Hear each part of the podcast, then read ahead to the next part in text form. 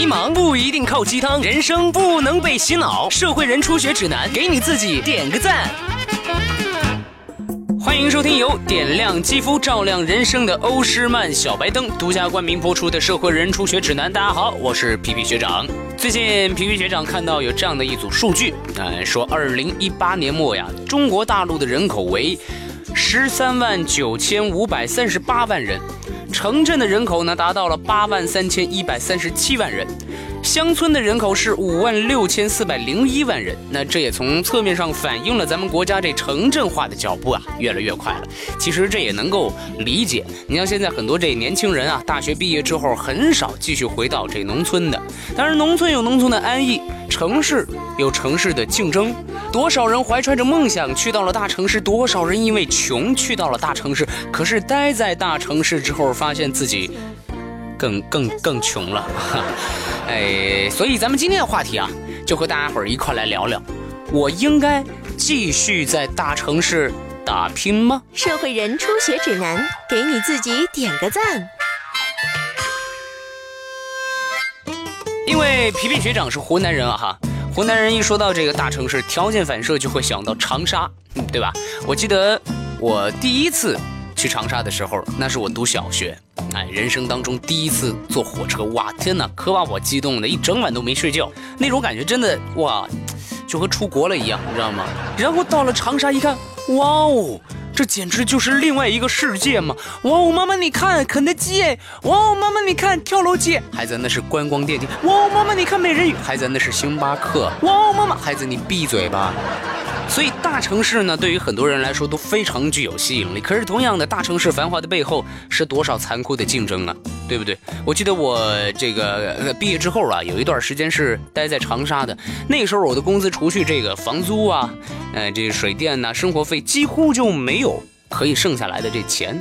什么下馆子不存在，什么买衣服不可能，一年真的买不了几几件衣服。你去想啊，这大冬天的，你为了防止感冒。对吧？你得去买一件羽绒服吧。可是羽绒服一件羽绒服就是几百块钱呢。但是你一想，哎，我感冒，我要是吃个感冒药吧，只要几十块钱，那我为什么要买羽绒服啊？是不是？那肯定吃感冒药划得来一些呢。当然，也有人说这大城市机会多，啊，大城市平台好。但是皮皮学长想说呢，这其实也是看个人能力的。再说了，这机会也并不是每个人都能够抓住的，不是每一个北漂族都能够出人头地的哈。我们所看到的这些成功的案例，那都是千分之一、万分之一的这个这个这这个事儿。在这座大城市里，有多少失败的经历，有多少痛苦的回忆，这些东西只能够化作眼泪，偷偷的留在被子里。这些是你看不到的东西。为什么有的人到了大城市之后，反而越来越穷了呢？最重要的原因就是入不敷出，对吧？第一年五千，第二年两万，第三年五万的欠款，而且我们经常有时候会在某一瞬间真的发现自己特别穷，对吧？这一块口香糖嚼着没味道了，吐出来用手捏一捏，再放到嘴巴里边去，嗯，有味道了。你的手机没电了，你问遍了整个公司的人，发现没有人有诺基亚的充电线。你打开门，惊讶的发现曾经的老同学已经沦落到送快递了，他也正吃惊的看着你，皮皮啊，没想到你能够把门装在桥洞上。学长，学长，学长，嘘，拜托了，学长。很多在大城市打拼的这年轻人啊，已经很辛苦了，却依然不知道要不要放弃。那既想要继续去奋斗、追求梦想的一丝曙光，又有时候抑制不住对故乡的思念，这种两难的选择让皮皮学长束手无策。所以今天我们请来了节目当中的老朋友杨奇涵啊，回节目来做客。相信之前节目当中杨奇涵的机智风趣的表达，给我们留下了深刻的印象。那对于这个头疼的问题，让我们今天来听听他的选择吧。杨奇涵，你好。欢迎再次回到《社会人初学指南》，和我们的听众朋友们打声招呼吧。Hello 呀，皮皮学长好！哎，亲爱的听众朋友们好，我是杨奇涵。嗯，杨老师上次来节目以后啊，听众的反响都非常好啊，都纷纷表示听了杨老师的分享之后，大家伙儿有了很多的收获。那这一次呢，我们又遇到了一个难题，交给您了，就是如果我们已经在大城市工作，但是呢又很辛苦，或者说拼搏了很多年，还是没有一个结果，我还是要继续在大城市打拼吗？您是怎么考虑这个问题的呢？啊，这个皮皮学长啊，你呀又给我出了一道难题呀、因为这种主观的问题呀、其实它没有标准答案，嗯对吧？你你想想是不是皮皮？基本是根据每个人你想要的是什么，你追求的是什么的生活，才能决定。而这个问题其实很多场合被讨论太多次了，也都没有定论。我我都说恶心了，你没听恶心吗？有人说这年轻人一定要来大城市，big city，great city，不拼一把你终生后悔。你要这个义无反顾为人生搏一把，对吧？叫来大城市，哪怕你待几年，回到小城市，你的眼界都不是别人能比拟的。当然。也有人说，你要想清楚啊，一将功成万骨枯。大城市的繁华和机会都是给成功人士准备的，出人头地是少数啊，大多数人都当了炮灰。你想顿顿吃饺子，你有那么多馅儿吗？你想这个问题。嗯，是在各种媒体的评论当中，我们应该也听过这样的言论，反而是让我们在做选择的时候更加的摇摆了。呃，摇摆归摇摆，但是我觉得呢，这样才是我们选择这个题目的巧妙之处。嗯嗯，如果别人都说啊，我都没整明白啊，就我我他们自己都没整明白，我们就把它给给给聊明白了，你说这不就显得咱咱高吗？对不对？哦，看来杨老师已经胸有成竹了，来跟我们大家伙儿分享分享，解决一下我们的困惑吧。我呢是学经济学啊，嗯，所以我在处理问题的时候啊，尤其在分析这些我们叫鸡汤式的、概念式的、方向式的的人生问题的时候啊，要把这种模糊的东西拆解开来，进行量化，这样分析会容易很多。比如啊，比如。我们说这个问题，把它拆解成四个维度，你四个维度一一对应，你就能找到属于自己的答案。哦，那是哪四个维度呢？我一一跟你说，别着急。第一，把握机会的维度。我们知道啊，大城市呢机会多，但这也意味着你做出错误判断的机会啊也多，不都是对的啊。嗯嗯。所以这不一定大城市有一个优势，小城市机会少点儿但是它这个每次机会给你带来的收益呢都相对可控。所以从机会的角度说呀，我希望大家衡量你面对机会的时候是一个怎样性格的人。嗯，如果你的性格就是敢闯敢拼，富有冒险精神，并给你带来了意想不到的巨大收获啊，那你就选择大城市啊。它这种精神会让你有你所值得的意想不到的大收获。嗯嗯。但如果你性格偏保守，要平稳上升，不出大错的话，小城市是你的更优选择。嗯，杨老师分析的太好了。的确，有的时候啊，我们被机会吸引，忽略了做出错误选择的代价问题。那第二个维度是什么呢？第二个维度是生活节奏的维度。我们知道，大城市生活节奏快，小城市生活节奏慢，所以你要问问你想要过的是什么样的生活？是积极进取，永远在路上，还是闲情逸致，三十亩地一头牛，老婆孩子热炕头？你要这个吗？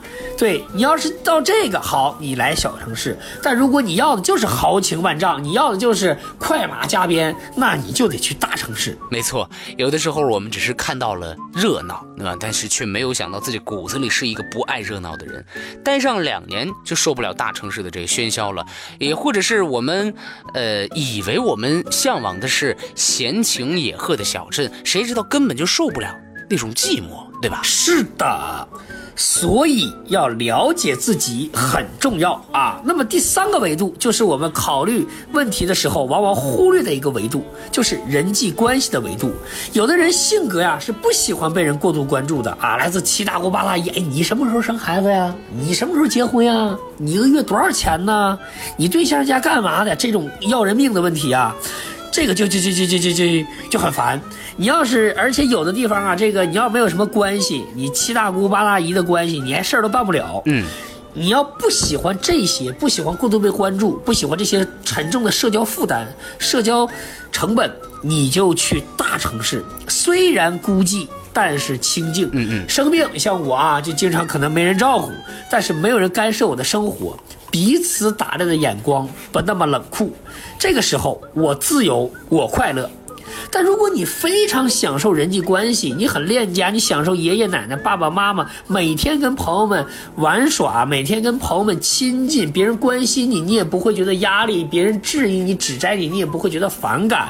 那么这个在小城市生活，你会发现你过得如鱼得水，因为你的家庭、你的人脉关系的好处你能体验得到，而弊端你还忽略了。嗯，有时候大城市呢，大家伙儿都太忙了，想要去收获这个这个这个新的友谊，有时候没有想象的那么容易。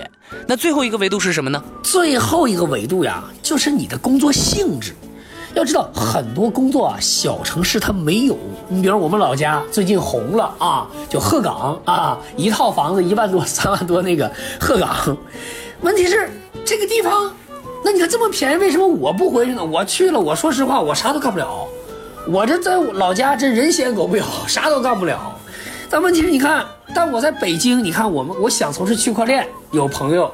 有这个产业配套的这个技术和投资人，对不对？我想从事艺人工作，哎，有舞台，有平台，有资本，对吧？你比如说，我想做这个银行家、云计算、互联网大律师，对吧？你看，都可以干，在大城市，在北京、上海，再回了鹤岗，我啥都干不了，这些都不行。对。但如果说，哎，我的工作啊，想开个稳稳当当的饭馆、咖啡厅。当一名踏实的公务员，当一名从容不迫的教师，甚至成为一名作家啊，悠闲悠闲，时间超自由支配的作家，这个你就适合小城市，生活压力小，生活节奏慢，人际关系舒缓，然后这个。多余的冗杂的信息迷惑你的可能性小，所以你看很多大的作家，要么隐居山林的，嗯，要么是来自小城市的刘慈欣的《三体》啊，等等等等，因为节奏慢。你更好的去打磨自己，打磨作品，而不是把精力用于奔波生活，叫讨饭吃。那这样你的职业啊，就尽可能选择小城市，对，因为这些职业啊，承担不起你在大城市的住房、医疗、租金、店面等等。反正小城市你赚的更多，这个过得更体面，对。所以你看，以上这四个维度，参考自己的人生。你看，选择相对来讲就清晰多了。你是什么人，你要什么生活，你就能选明白了。还真是，杨老师这么一说，这问题就清晰很多了。看来我回去啊，也得要用这个方法重新审视一下自己的人生了。好，无论如何呢，还是要感谢杨奇涵老师哈，为我们带来的精彩分享。也希望作为节目当中的老朋友，有机会可以常回家来做一做，分享我们更多的精彩内容。好的，没问题。谢谢皮学长，谢谢皮皮学长，感谢各位听众朋友。青山不改，绿水长流，千秋苗已独留我，百战归来再读书。朋友们，我们有机会江湖再见。学长告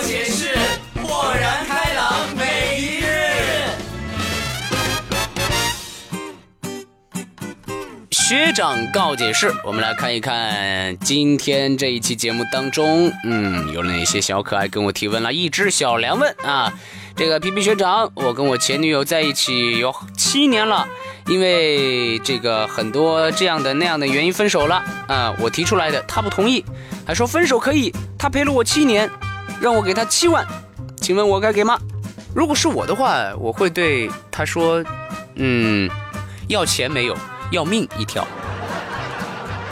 又又问，啊，皮皮学长，我今天又跟我妈妈吵架了。嗯，她总是觉得我在北京工作很厉害，所以呢，就跟亲戚啊就吹嘘啊，我能够赚钱。这现在搞得很多亲戚朋友都来找我借钱。我跟我妈说过，我说你别以为你女儿在外边钱都是天天上掉下来的，我也很辛苦，但是并没有改善这种情况。又是我亲妈，我又不能够说重话，哇，天哪，好难啊，怎么办？请问皮皮学长，哎，这个问题其实很好解决了，就是你妈在吹牛的时候啊，你就，嗯，下次遇到这种情况，你就直接和那个呃，跟跟你借钱的那个亲戚说，你说，哦哦，这不好意思，我的钱，嗯，就是都给我妈妈保管了，你有需要的话就找我妈妈借，好不好？黑子的梦问：哎，皮皮学长求助求助！哎，我想追一个人，一个很优秀的人，然后呢，他有点大男子主义啊，我和他基本生活没什么交集，我也不知道跟他聊什么，全程尬聊，我该怎么行动啊？皮皮学长，这样啊，这只能够证明这个男生不喜欢你。我跟你讲，一个男生喜欢一个女生啊，他会不断的来创造这个话题，甚至比你妈还唠叨。姑娘，实在不合适，咱就放弃吧。今天的节目到这儿就跟各位说再见了。本节目由点亮肌肤、照亮人生的欧诗漫小白灯独家冠名播出。买小白灯就上欧诗漫天猫旗舰店，记得给我留言哦。我们下期再见，拜拜。